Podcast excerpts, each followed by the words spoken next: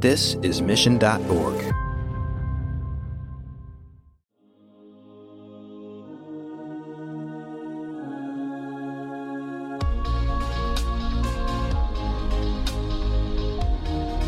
the pandemic basically ripped the bandit off streaming TV, meaning that you know a lot of people started using digital devices. So there's a lot of commotion in the market. What we are trying to do is two things. One, unlock the space for smaller advertisers. And that's where our ad personalization technology comes in. Is how to make it available to the masses. The other problem is that traditionally TV advertising was bought using what's called GRP or some sort of currency, and Nielsen was that source of truth, as I like to call it. That world is changing, measurement is changing. Streaming TV is everything these days, and eyeballs are shifting away from traditional television. The problem is knowing where marketers should start or how to make sure they get the best bang for their buck. This area of advertising is fragmented, and we're still trying to figure out how to consolidate and best measure reach. Welcome back to Marketing Trends. I'm Jeremy Bergeron, and today we have on Omer Latif from Elemental TV, a leading connected TV advertising technology company that is first to power the next generation of ad break experiences through its proprietary ELM technology and vertical ad formatting. So, if you're wanting to know more about branching into streaming TV advertising and what the future of that technology is going to look like, this is an episode you can't miss. Let's get to it.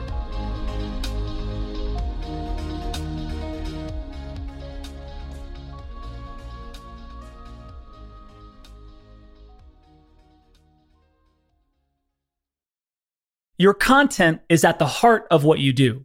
It connects your company to others, teaches them, guides them, and inspires them. But creating, managing, and editing content at scale is often very chaotic and difficult. Empower your content teams with Brightspot Content Management System, made specifically for marketers and corporate communications leaders. No more waiting for a developer to have to piece things together. Put the power to create and deliver powerful yet complex digital experiences into the hands of your marketers with a comprehensive suite of ready to use tools and functionality. Bring a bright spot to your tech stack, your customers, your team with the Brightspot content management system. Visit brightspot.com forward slash marketing trends to learn more. So, first question a large percentage of marketers, 72% of marketers say meeting customer expectations is more difficult than it was a year ago. How has this played out for you? And what is your team doing to tackle the consistent challenge of rising customer expectations? You always have to be ideating and listening to the customers and their needs.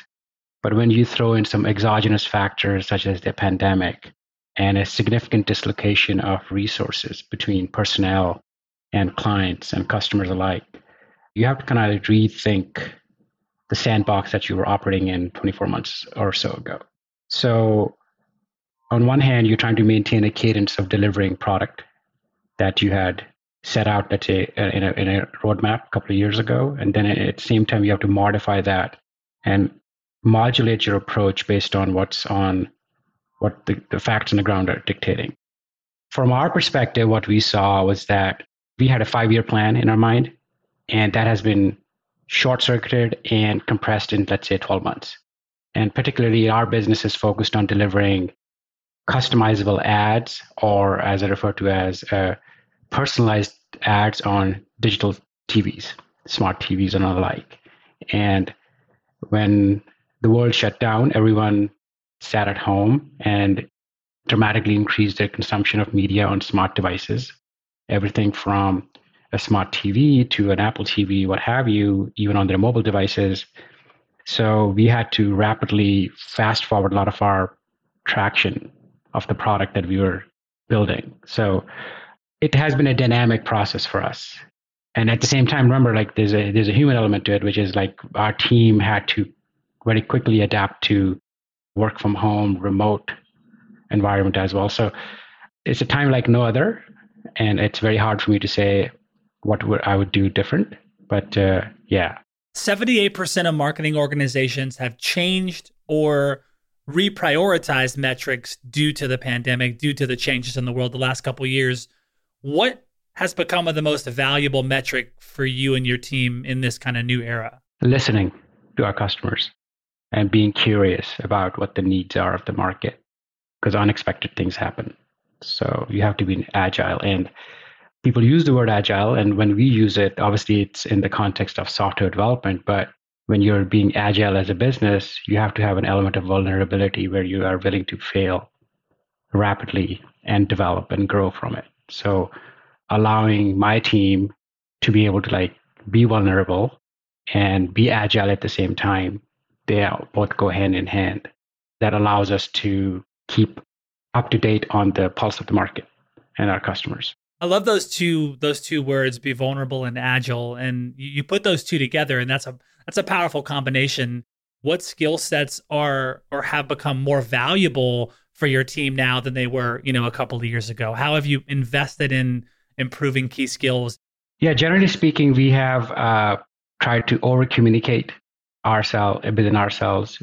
We have moved away from quote unquote quarterly metrics or any, any measurements like that. We have focused more on how to communicate in writing, how to communicate when you come to a meeting, for example, how to be more efficient uh, with your time. Uh, for example, we changed our working hours from the hours of between, it used to be like quote unquote nine to five, but now it's more like 9 to 3 p.m. Pacific time. And it's essentially over two years of, doing, doing that, we've realized that we can accomplish the same at any within the same time frame and be more efficient about it. And, and also trying to incorporate people's personal lives because you know my colleagues and myself we have young families. When you're in the office you can compartmentalize that to some extent. But when you're working from home or you know, have a shared space that you have to share with your family you have to kind of somehow try to make the best of what you can. So yeah how did the how did the nine to three thing come about? Was that kind of an internal suggestion? Was that like something you tested out before kind of scaling that around the company? That's really interesting. It was more intuition. More anything else it was like there was no uh, data science or hard science behind it that we had. It it felt like that we can accomplish the same.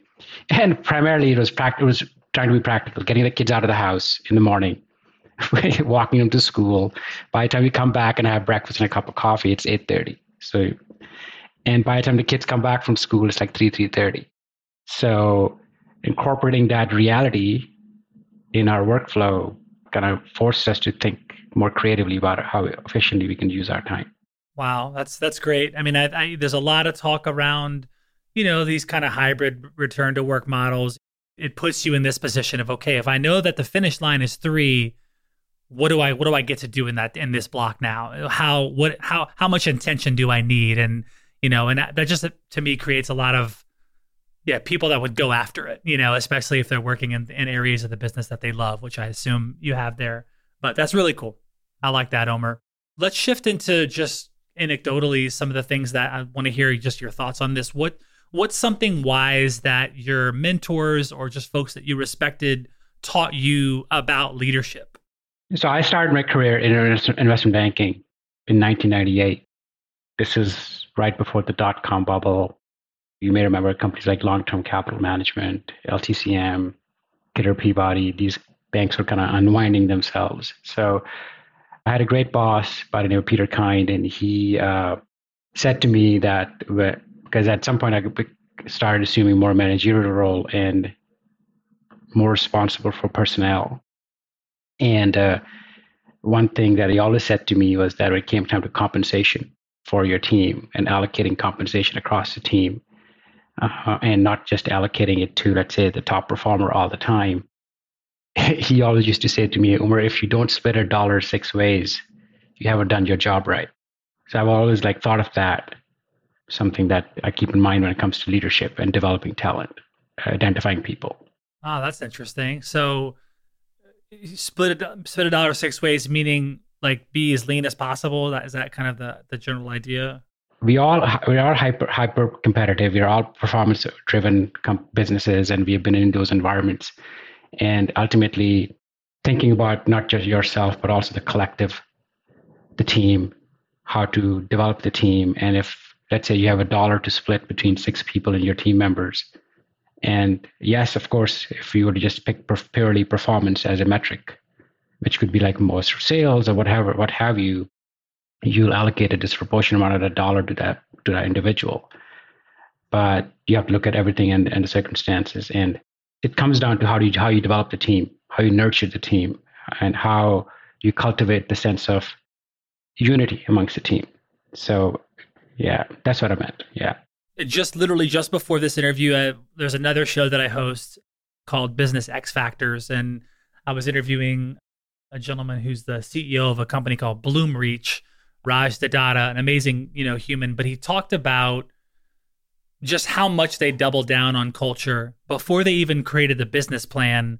They wrote the culture book, you know, and thinking about you, I can tell that like these core values of of how you look at this across the entire team and the impact across the team, whether it's six or 50 or 100. It's like, how do we look at the entire whole in terms of valuing that? And you, you look at companies like Bloomreach and, and even yours, Elemental TV, and others.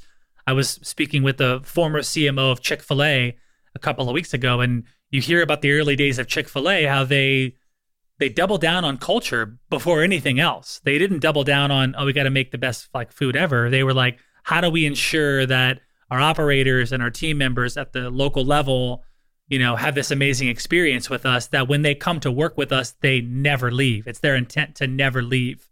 And then you look at the through line of chick-fil-a right now in their category you know they'll cross probably 20 billion this year or more and they were never focused on growth. They were focused on how do we get better with our people. And the whole way they focused on that. And I think a lot of businesses can, of course, lose sight of that when they get to a certain size and scale.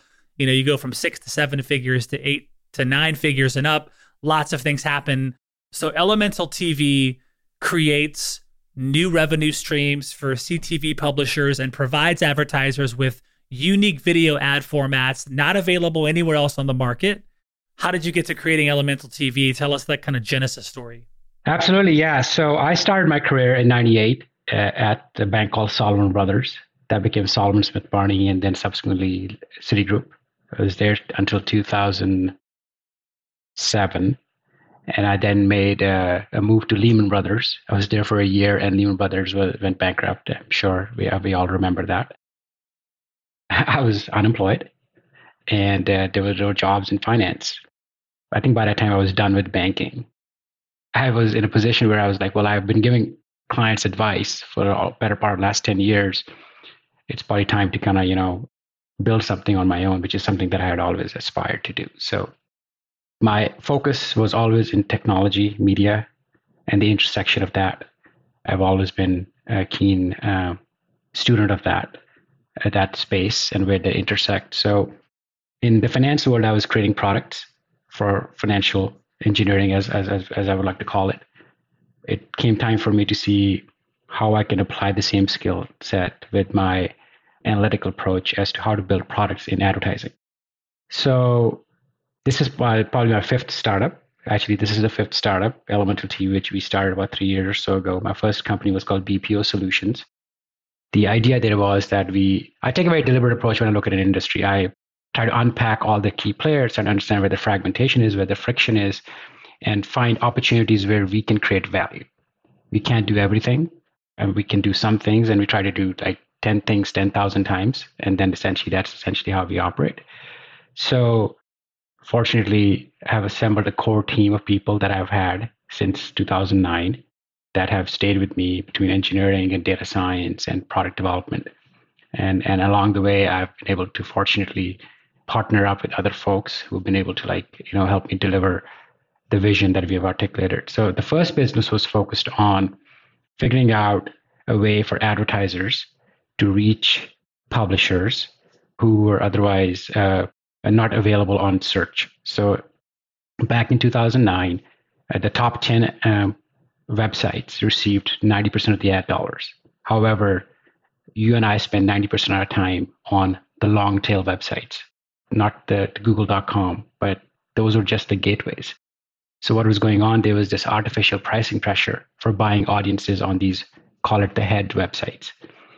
What I did, I said, I can go to the smaller websites and start representing their inventory in the marketplace.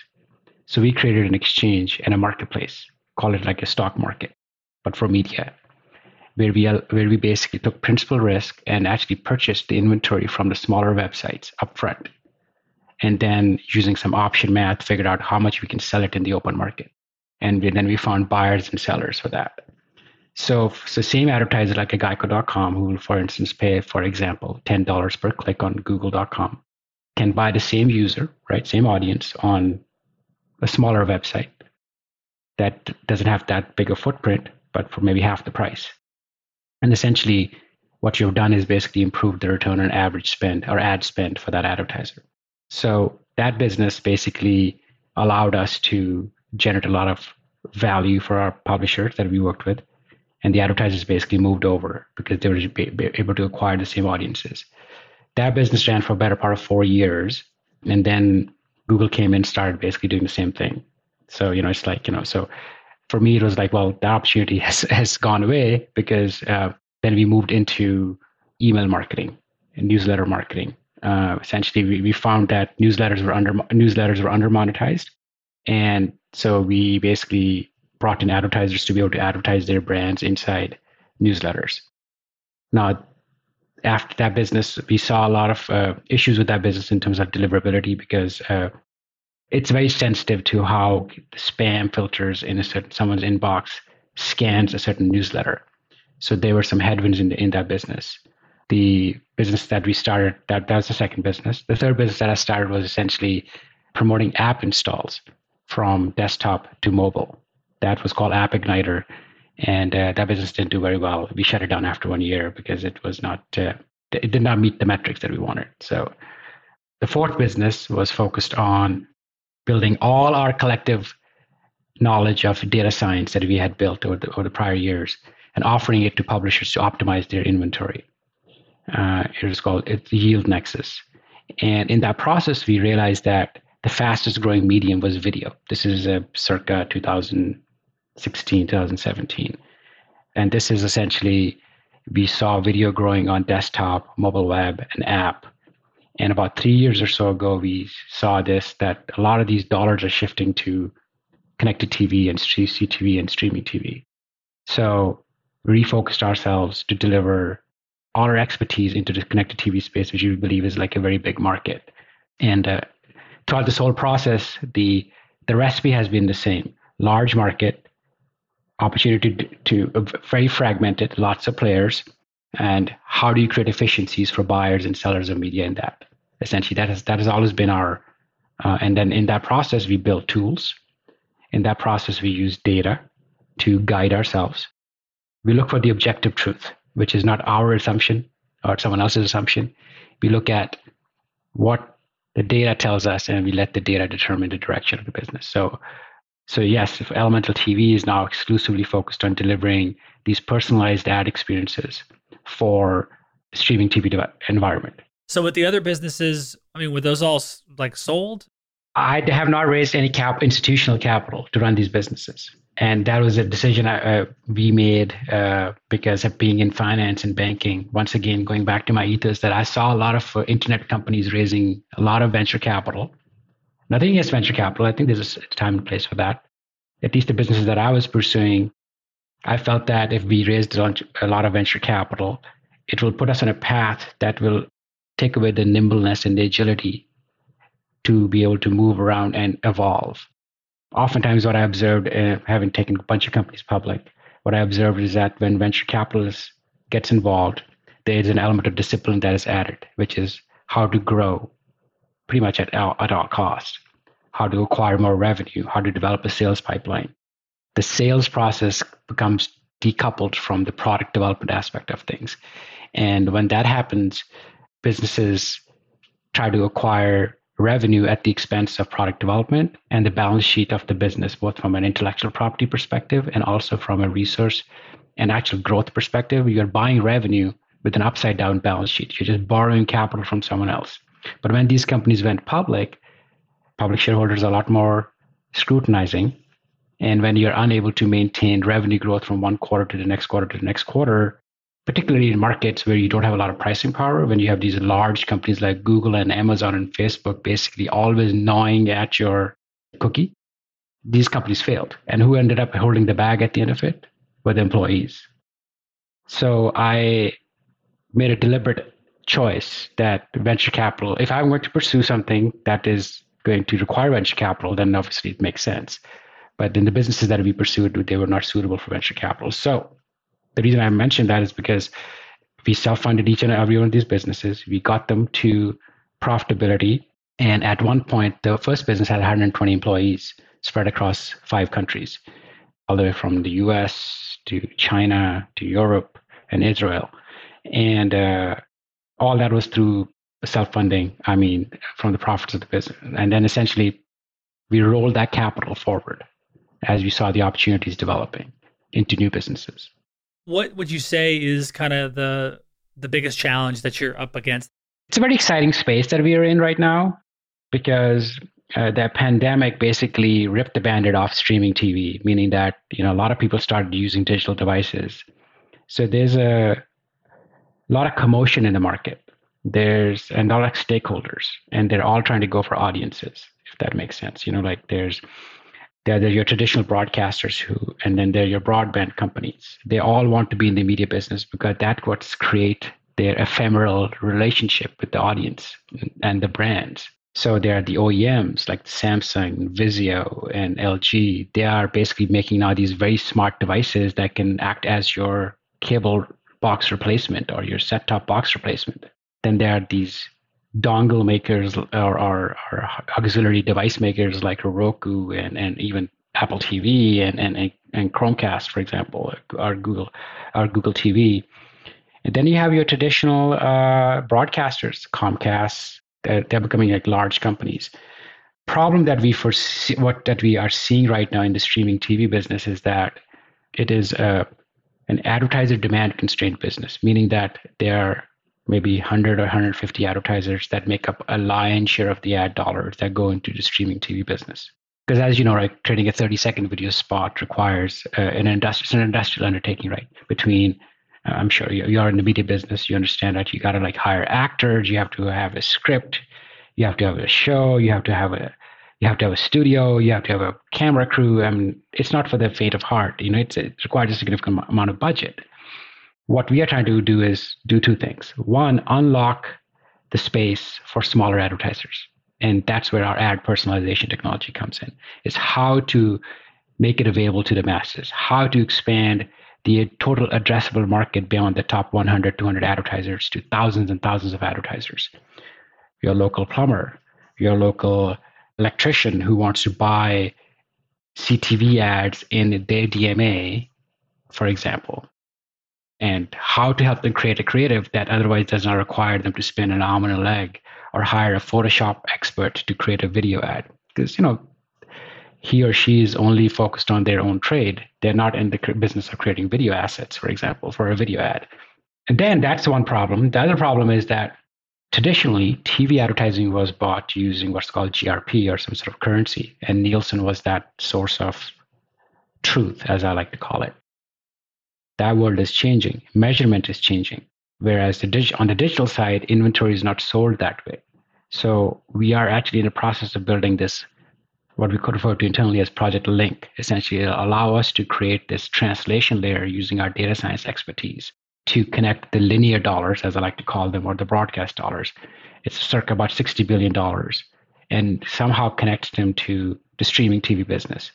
And that's where the opportunity is for us for the next five years, moving those dollars over, expanding the reach for the advertisers so that this medium, which is not going anywhere, becomes more meaningful for for brands and for advertisers uh, to create more meaningful relationships with their audiences. What's like the profile of your kind of ideal customer? Agencies who are representing a broad set of dollars, both from local, the last mile agencies, you know, and that are serving the yellow page advertisers, for example, national advertisers, companies um, and that represent agencies that represent that, and direct brands and there's this this new segment of direct to consumer that is now developing, right? Traditionally and historically, they have transacted on the social media element, but those dollars can also be shifted over to streaming TV. Remember, you have a shared device in a household. Choose your size 55 inch, 65 inch TV, what have you, at 1080p or 4K TV. And all you have is a, is a remote with four buttons on it for the most part. And so, how do you create the relationship between that device and your phone that you're holding it all the time? So, uh, we are looking for advertisers who want to in- operate at the intersection of that. Okay, that's awesome. Let's do the uh, lightning round questions. You ready for them? Oh, let's do it. That's it. Okay, all right, let's do it. Okay, so for those of you listening uh, for the first time, thank you so much for for staying with us. If you have been here before, then you already know this podcast is sponsored by Salesforce. Salesforce brings marketing and engagement together. So if you want to learn more, head over to salesforce.com forward slash marketing. Here we go. Omer Latif, CEO, Elemental TV. First question texting or talking? Talking. Okay.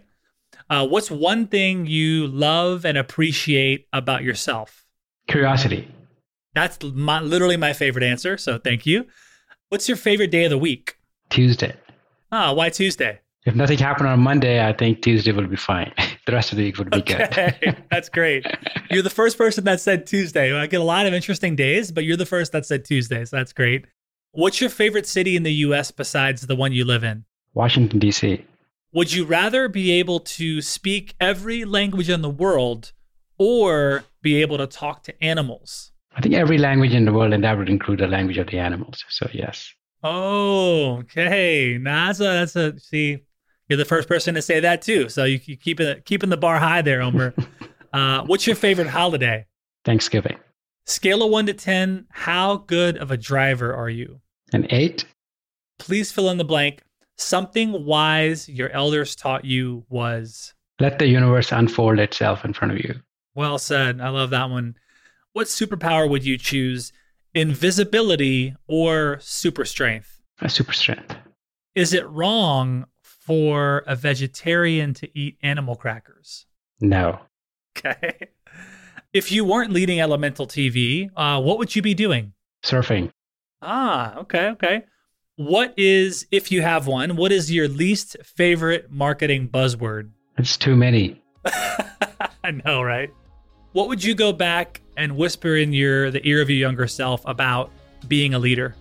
Listen more. Oh, that's good. Great. This has been a great opportunity, a great show. Omer, thanks for being here. Um, I'd love to stay connected with you as you continue to grow, and just such an honor. And, and thank you so much for being here today. Thank you so much for your time.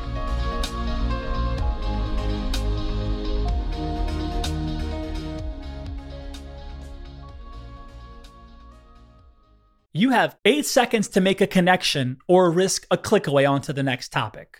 The difference lies in your ability to deliver relevant experiences to your audience across devices and across channels. But delivering on a really great experience is impossible without the right people and the right technology. You've got the right people, but your technology choices will make or break someone's experience with your brand. At the center of gravity of your digital experience, Brightspot Content Management System can deliver relevant content, personalized experiences, and cross channel synergies to create unforgettable brand experiences so you can be a bright spot in someone's day.